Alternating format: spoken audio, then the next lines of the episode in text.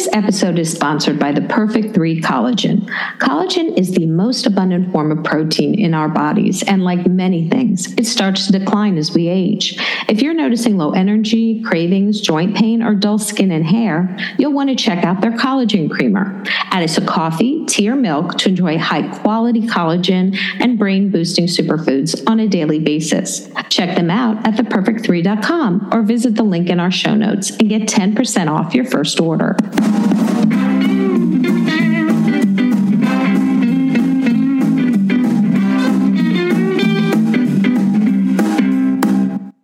Welcome to Hot Flashes and Cool Topics podcast, the voice for women in midlife and beyond. At Hot Flashes and Cool Topics, we talk about anything and everything to do with midlife. My name is Colleen. My name is Bridget.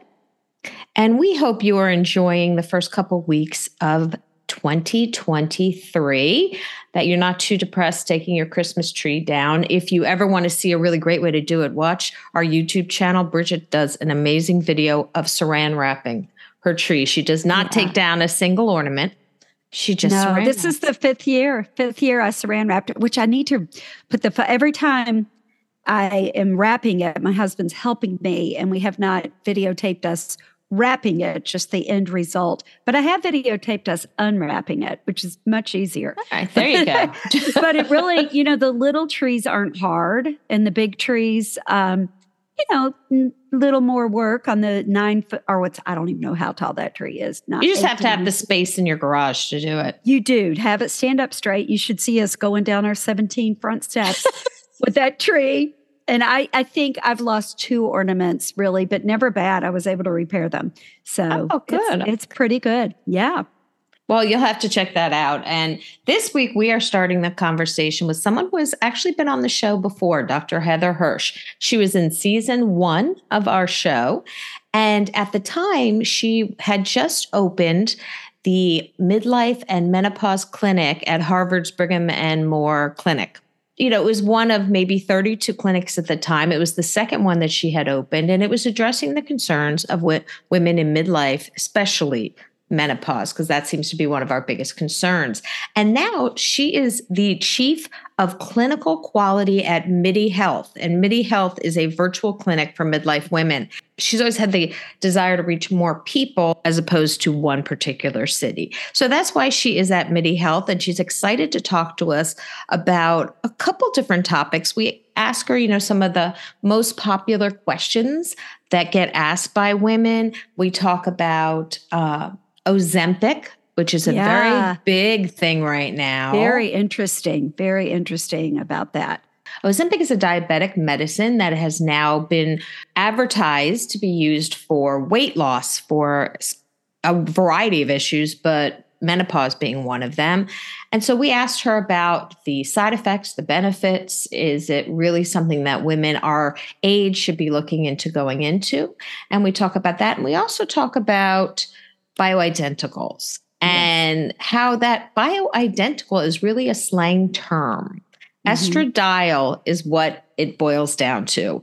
And she talks about that on the show because we get so many questions from listeners. I don't know if I should be using a cream or a patch or should I be taking it orally? And do I have, you know, have I had a hysterectomy? Do I need progesterone? Right. And it all goes back to to that that 2003, 2002 or 3, I always get the year mixed up, the Women's Health Initiative study that scared everybody, you know, away from hormones because they were so scared of the risk of breast cancer. And, you know, that we have we have talked to so many people that are debunking that study. And really the study wasn't so bad. It was just the reporting, the way it was reporting or reported that was misleading to women and scared all these women. And and women that choose to do hormones really if you're safe it you don't need to suffer through this. And you know if that's something you choose and you want some help and it's just too much for you you don't need to suffer. And i loved uh, talking to dr hirsch about that today and she even said that hormone therapy actually reduces the diagnosis of diabetes for women in our demographic. So there's a lot of positives to hormone therapy. It gets a bum rap for mm-hmm. a lot of people. And obviously, they give you options. Some women cannot go on hormone therapy. So they give you a more natural alternative. For now, let's get started with our conversation with Dr. Hirsch. Welcome back to Hot Flashes and Cool Topics. Today we have on someone who has been on the show from season one, which feels like so long ago, Dr. Heather Hirsch. Welcome again to the show. Well, it's so great to be back. And yes, I remember recording that in the pandemic in my basement, trying to get away from my family. I yes. think you even went in your car at one point. I think you yeah. did. Yeah. yeah. And that's that's just how it goes, you know. That's how it went. yeah. It's so amazing how, what we will do to get the taping done right and just have like 10 minutes of quiet. But yeah. since then, you have been so busy. I can't even believe no. that you managed to have another child in the mix of how busy I, you are. So I congratulations know. on Thank the new and you are a menopause expert. One of the things that I really appreciate that you do is your social media platforms. And we're going to talk about the fact that you are the chief of clinical quality and medical advisor at MIDI, and which is a new position for you. So that we're excited to learn all about that. And we're going to talk about a few different menopausal issues. But I wanted to start the conversation with the fact that you have really created a platform on social media answering questions for women about menopause. And I think a lot of our listeners would really appreciate knowing more about that because it, it's so informative. Oh, well, thank you. You know, I started on Instagram. I remember uh, May 1st, 2017 was the first time I ever posted on social media. I thought everyone should know this. And I didn't realize how much it took to create a really evolving and up to date social media platform. And one of the things I will say that really fuels me is the audience and having such amazing audience engagement and uh, comments and feedback. It continues to fuel the next thing that I want to post about the next thing that I want to post about. And so I think one of the things is the community building aspect has been really, really wonderful and, and truly, truly the uh, community feel and the vibes and the questions fuels a lot of the content that I put out there or the myths that I want to deconstruct or uh, the lab tests that, you know, so many people just don't understand. And it's taken a, it takes a long time to grow that type of community, but that investment was really worth it because now I have a community that I can go to to say, vote on what you want me to do a YouTube or a podcast on. And they give me thousands of ideas. And it really kind of now sort of in a way fuels itself or runs itself and i really show up for what my audience is really looking for. And there's so many other ways to talk about the analytics or how to do research and you know all of those things. But the truth of the matter is it's really giving people the information that they continually keep asking you in a way that feels authentic and genuine. And that's what has worked so far it's so great that they have a doctor that will answer these questions because even if they wanted to go to their own doctor, they they have to make an appointment. They're not going to get in for weeks and weeks. And just to be able to have someone that can answer these questions that is a menopause expert. What are probably one or two of the most common questions you get from women going through perimenopause? I, I, always get, Dr. Hirsch, is this blank symptom a part of perimenopause? I get that in my DMs everywhere, you know?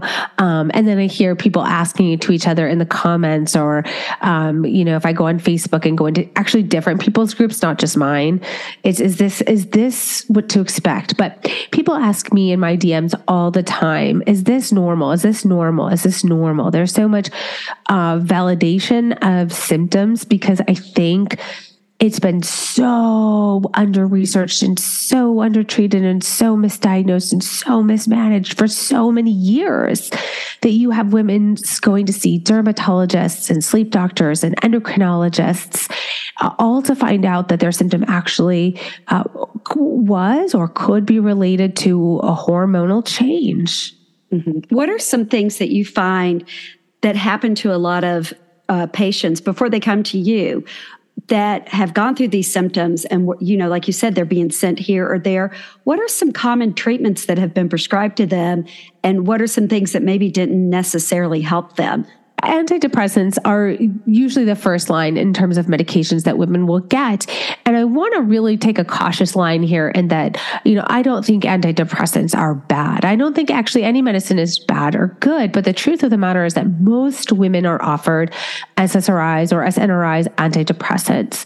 And they're offered this for a multitude of reasons. For menopause, and doctors think that SSRIs are first line. Hint, they're not. Hormone mm-hmm. therapy is the only FDA approved medication to prevent uh, and to uh, relieve vasomotor symptoms and the other symptoms of menopause. So SSRIs are not first line. In fact, they're off label. They're not actually FDA approved for menopausal care. But antidepressants are what I usually see.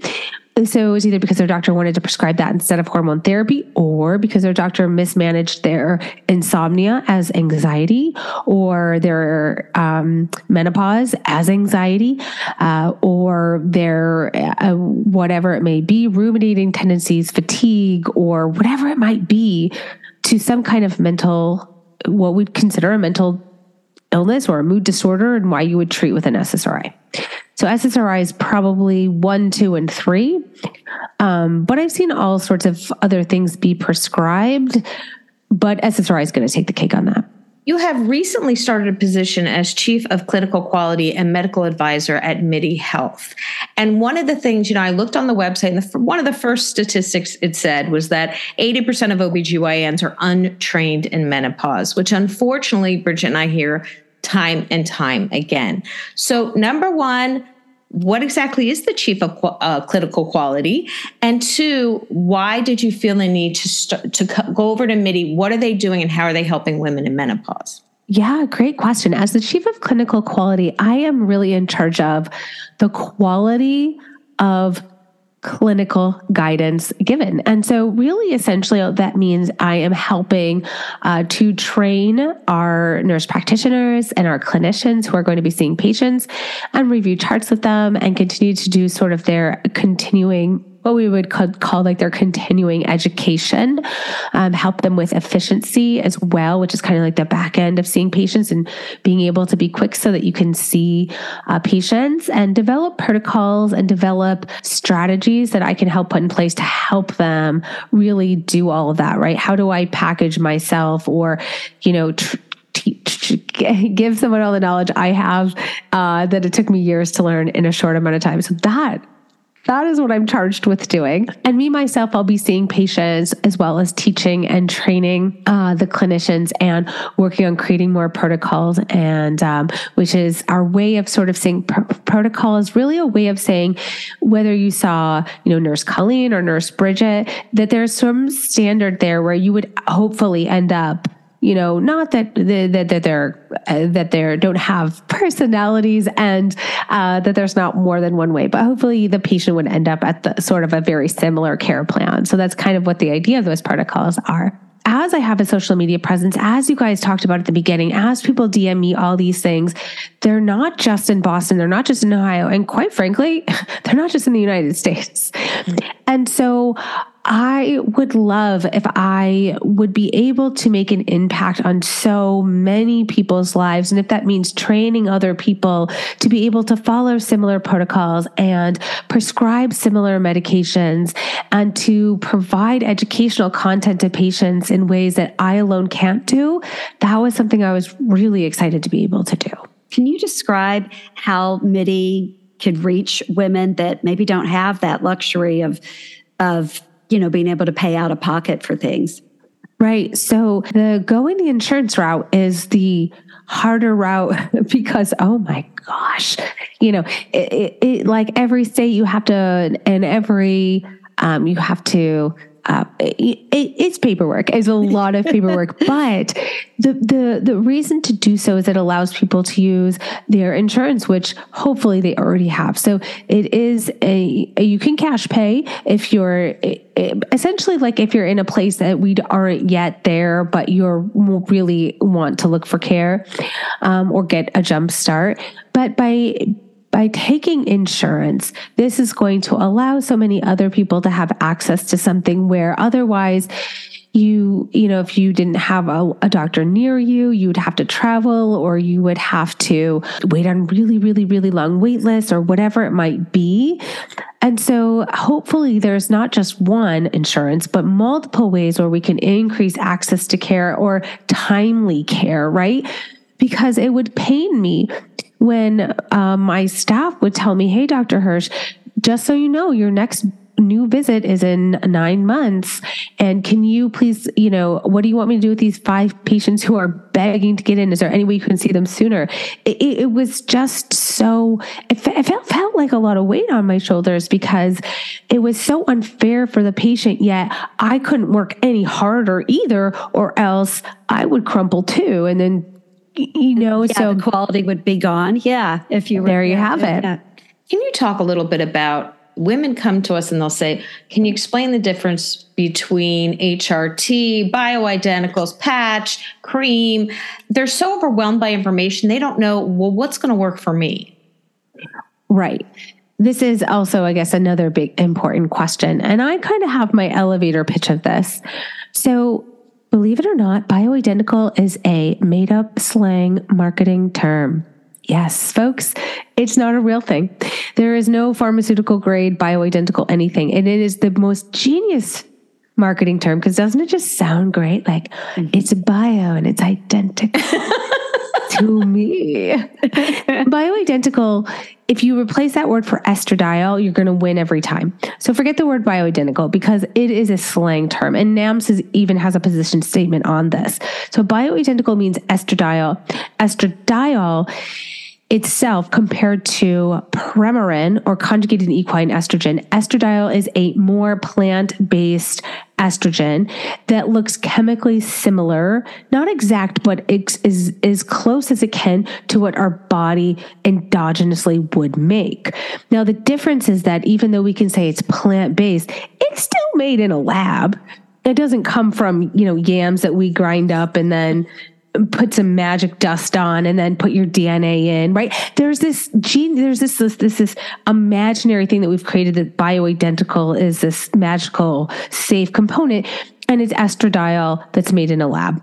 That's it. That's it. It's estradiol. So whether estradiol is cream, whether estradiol comes from uh, CVS, meaning it's FDA approved, or it's compounded, meaning it's not FDA approved, you can get estradiol either way. What you really want is FDA approved hormone therapy first and foremost. And you can get bioidentical. And if you are listening, listeners, I've got air quotes bioidentical estradiol that's FDA approved. And all you want to look on your box is say, ah, it says the main ingredient is estradiol. Now, Premarin or conjugated equine estrogen comes from horses. Most people know that. And whether you think that that is terrible, agree, ethical or not, not the point, but it's not bioidentical, right? Because it's not naturally derived. It comes from animals. So conjugated equine estrogens or conjugated estrogens, particularly that's the main classification, are not sort of this more plant-based approach. Now, I'm also going to let you in on something really, really, really interesting, right? People think bioidentical, eh, you know, always say bioidentical is better. But the safety of estradiol, the safety of hormone therapy in general, actually all stems from the research we have from Premarin from the WHI. And Premarin without a progesterone in the WHI statistically significantly decreased the risk of breast cancer. And so, you know, people always say, well, isn't Premarin the bad stuff? And I'm like, well, I mean, nah. Now, most people prefer bioidentical because we have slammed that word down people's throats. And I'm not against that at all, at all, at all, at all. But it is, it is really interesting when you think about actually the history and the term and how it is used and how then it's just, it's actually quite confusing. But then women are marketed this false term, isn't it? It is yeah, kind of predatory. Yeah. Yes, you know, it's absolutely. interesting. You're saying, you know, you're, I, I, think I saw something today. I don't even know where I saw it, somewhere on social media, or I don't even know if it was TikTok or Instagram, but it was a chart saying what were the bad ones and the good ones. And they had Premarin, the thumbs down. And I can't remember what else they had thumbs down. They did not have, they had like estradiol, which you were saying with a thumbs up, with a yeah. patch or whatever. But and now I'm thinking, what I don't even know what the research behind that was. yeah, that's, right. That's you know, the scary part. And and the truth of the matter is that you know to to not take it too deep in the woods, but when it comes to progesterone, what bioidentical also typically refers to is micronized natural progesterone or prometrium compared to medroxyprogesterone acetate or progesterones that are um, not made as much from natural products versus progesterones that are made more from natural products. And the progesterones maybe differ a little bit more than the estrogens. But all in all, I'm going to tell you what I tell all my patients. If I was on a deserted island and all that was there was Prempro, I would happily take it. Okay. Yeah, you because you know you do. You that it's it's starting to get a bad name. You know, it, it was the only option for a while, but it's it's really starting to get a bad name. Yeah. So I, I don't know. I think the thing about passing through the liver, things like that, um, yeah. is that is that a big concern, or do you find that to be a big concern? It's not a big concern um, unless a patient has some pre-existing comorbidities and there are some cases where certainly transdermal definitely is better. Diabetes dyslipidemia bariatric surgery any type of malabsorption issue doesn't apply to everyone. Um, and so this is sort of where it kind of gets into an individualized kind of approach is so so helpful for women when they're making decisions. You know but and, and that's why these out of these sort of posts, like what's thumbs up and what's thumbs down, taken out of context, is they're they're just add more fuel to the confusing fire. So I have a woman came to me, she's like, I'm doing so good on this Premarin or this Prem Pro, but everyone tells me it's dangerous. Like, should I switch? And well, so I say, you know, well, let's talk about where, why that idea comes from and how dangerous is it really? It's not. You know, are there things that are slightly better? Maybe. Is it worth it? oh, it's up to you, you know? Right. And so I think that, you know, I love, don't get me wrong. See, you got me down a rabbit hole. I said I was going to go down. I love individualizing hormone therapy with women. That's my jam. I love talking about your dose and your route and your formulation, which is, you know, bioidentical versus not bioidentical. But but I guess what I'm trying to say is, is you're right. With so much mixed news out there from people who are not necessarily experts, it is a scary word world which is why I wrote a book. yeah, yeah, which, which is coming out about. next yes. year, and yes. we are good, we are actually yes. going to have you back on to talk all yeah, about to talk about it, unlocking your then. menopause type. I'm very uh-huh. excited. Since we're on the road of controversial medications and things that women can take, I have heard a lot of things about Ozempic recently and some other diabetic medications that women are using for weight loss. But then I watched your TikTok and I was like, well you know, I'd rather go to the experts like you and know exactly what's happening. Can you talk a little bit about that? Yeah, sure. So I think Ozempic probably catches the majority of its controversy around its use. I'm not, I'm not going to say this probably in the best, most thoughtful way, but it's essentially, it's essentially about abusing a medication for women maybe who don't qualify as obese for maybe we think about what oh i think about on tiktok kim kardashian using ozempic to fit into her marilyn monroe dress right? With speculation speculation of course but doesn't seem all that unplausible.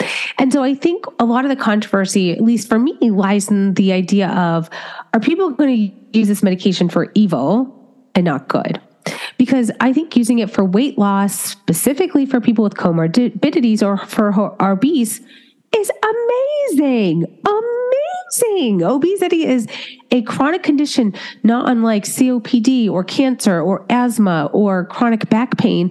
And to treat obesity and give you a better quality of life and to reduce the chronic disease burden is astronomically important, astronomically important. And I prescribed Ozempic for many of my patients. Um, and of course, I'm a menopause consultant, so I'm usually first doing their menopause and getting them on their hormone therapy and making sure they're sleeping and making sure their diet is good and they don't have any other anxiety and depression or binge eating. And then if they say, look, I'm still you know, 40 pounds overweight and by my height and stature, you know, it, it really can help. It's a chronic medication, so it's probably something that you are going to really need more long term than short term. But I think where the main controversy at least in my heart lies is what about the patient that wants to lose drop five pounds before her wedding? What about the patient who can't lose that stubborn last 10 pounds? You know who is the ethical weight police to say what's right and what's wrong? And i would not put myself on that list necessarily it is one of those things that are so two-sided of we always tell you know women are always you know expected to be a i open tiktok and it's always like you know how to how to make this food how to eat this many calories blah blah blah blah blah. You're not even looking for the information but you're flooded with it. So now should you use a medication to get what you want? And eh, eh, but also is it fair to say well if you're 10 pounds overweight just try harder exactly and i know when you yeah. posted what you posted on tiktok you posted a, a, one right after going, whoa, wait a second. Like you must have gotten bombarded with opinions from everybody. What happened there? Well, you know, there are definitely opinions on, you know, it, it's just because, you know, uh, these we shouldn't society shouldn't turn to medicine society shouldn't turn to, turn to big pharma right? Big pharma is just the root of all evil. Clinician so i'm a clinician like the majority of clinicians who've worked at academic centers who we don't make money prescribing medications. We get nothing out of it other than helping our patients, right? And so you've got a lot of people saying, oh, you know, this is promoting big pharma, or this is promoting unhealthy lifestyles, this is promoting un- unrealistic, unobtainable things. What about, you know, how much this costs? This costs, you know, that was another thing, right? Oh, this costs so much. Only such and such people can afford this. So it opens a lot of can of worms that I'm not saying people aren't wrong about. Mm-hmm. Um, but what we do know about weight, to be quite honest, is that it is not just willpower.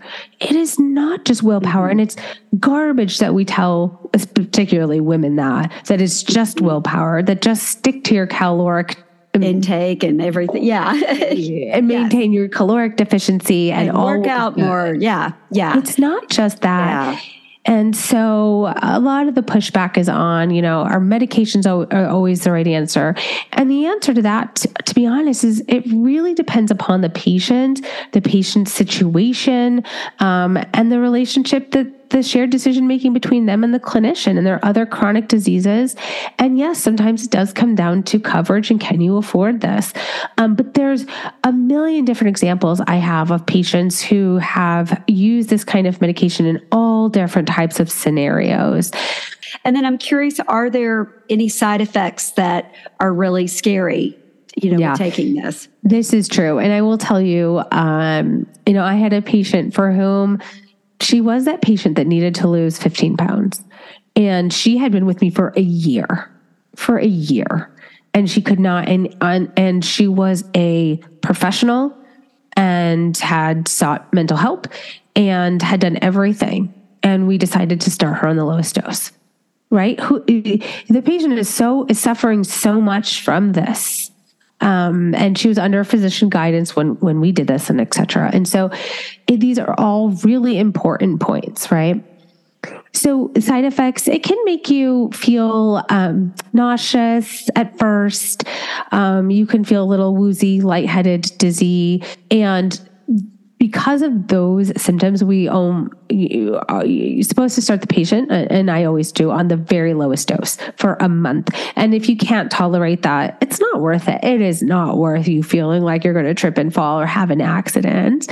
And so, as long as you know at the lowest dose you can tolerate those side effects, or they've kind of worked their way out of their system, then you can kind of slowly go up on the dose.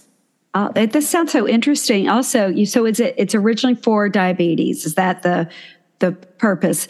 Uh, could it prevent? Because yes. you know how people are that, oh, you're borderline, you get your numbers and you're borderline or type 2 diabetes. Is it, can it be preventative for that? So we have no data to show that it can. And but this is an excellent question, right? Because your brain is like, ha, what yeah. if, you know, I bet your hypothesis would be true. Um, but in order to actually say I know the answer to that, we would have to have women, um, pre diabetics, take the medication compared to a woman pre-diabetic who say follow a good healthy diet with exercise to see if they didn't. However, on this topic, I will say we know that hormone therapy reduces the diagnosis of diabetes. And this is uh, um, a really interesting point because it gets muffled so much under a lot of the weight of, of everything in when talking about hormone therapy, but this is really true. And you know where we know this? The WHI and Prempro. oh, really? All roads lead All back. roads lead back to the WHI. circle, yeah. but you know, Prempro and Premarin both decreased the diagnoses of diabetes in women who took it in the WHI compared to placebo. And so it probably works differently by controlling insulin resistance versus Ozempic slows gut digestion and reduces your appetite. However, your thought, you know, Bridget, is that if you used it in pre-diabetes and your weight just stayed lower and you didn't ever get up to the point where your pancreas was kind of just getting more insulin resistant, you might not have diabetes. So it's also fascinating, guys. It It, really, really is. And you know, I have a big mouth. I could talk forever. Well, no, and I think It's it just- fascinating. Yeah. It really shows the importance of talking to a doctor who is educated on the topics and not just going to someone that, you know, well, my friend told me to take Ozempic, so let's give it a shot. Or, you know what I mean? Like, Yeah. really Yeah. educating yourself through finding the right clinicians. Yeah. Which, and I noticed you have a pretty big staff at MIDI Health as far as clinicians go. four docs. There's four NPs and many more coming in to start their training soon. Um, and it's so exciting to see it grow. And I just, I guess it's corny, but I just want a world or I'll start, I'll take the United States to start with, where women feel as though they have access to a really uh, knowledgeable and evidence based doctor to help guide them to the right decision. And that we stop judging women for taking hormone therapy or not taking hormone therapy because it goes both ways, right? And um, people just feel really excited about their choice in menopause if they have symptoms on what you know what priorities they have and what they want to treat and how they want to treat it that's that's really my pipe dream So we we hinted around a little bit that you have a book coming out next year, and like I said, we're going to have you come on talk all about it. But what made you want to write a book? Unlocking it's it's called Unlocking Your Menopause Type. What made you want to write a book about unlocking your menopause type? So, the reason I wanted to write this book is I had been seeing patients at the time for about uh, half a decade, and I started to see these specific patterns over and over and over again. At the same time, I always love this idea of this individualization that we've kind of threaded through this episode of you really need to sit with your doctor to decide based on your history and this and this and this and this and that and your goals what to pick. And so I thought to myself, oh, I can actually really help tailor uh, treatments and not just treatment, but lifestyle and ways of thinking based on these six different types. And of course, that's not uber personalized because that would be a doctor's visit, but it can at least help start people see that there, I see these different types of menopause. And then I thought, what a fun way to also teach menopause because I bet people are going to want to know what's my type, what's your type, right? You know, so it's also very inclusive. So the first type is um, premature menopause. Um, oh gosh, now I'm gonna have to remember my own types in my own book. Premature menopause. I'll give you guys a big clue for your listeners. Premature menopause, sudden menopause, full throttle menopause, mind and mood menopause, lingering menopause, and silent menopause. And you might think that silence kind of like, huh? But there are some women who don't have any symptoms and because of that, they might miss a lot of important body changes because they don't have any symptoms in menopause.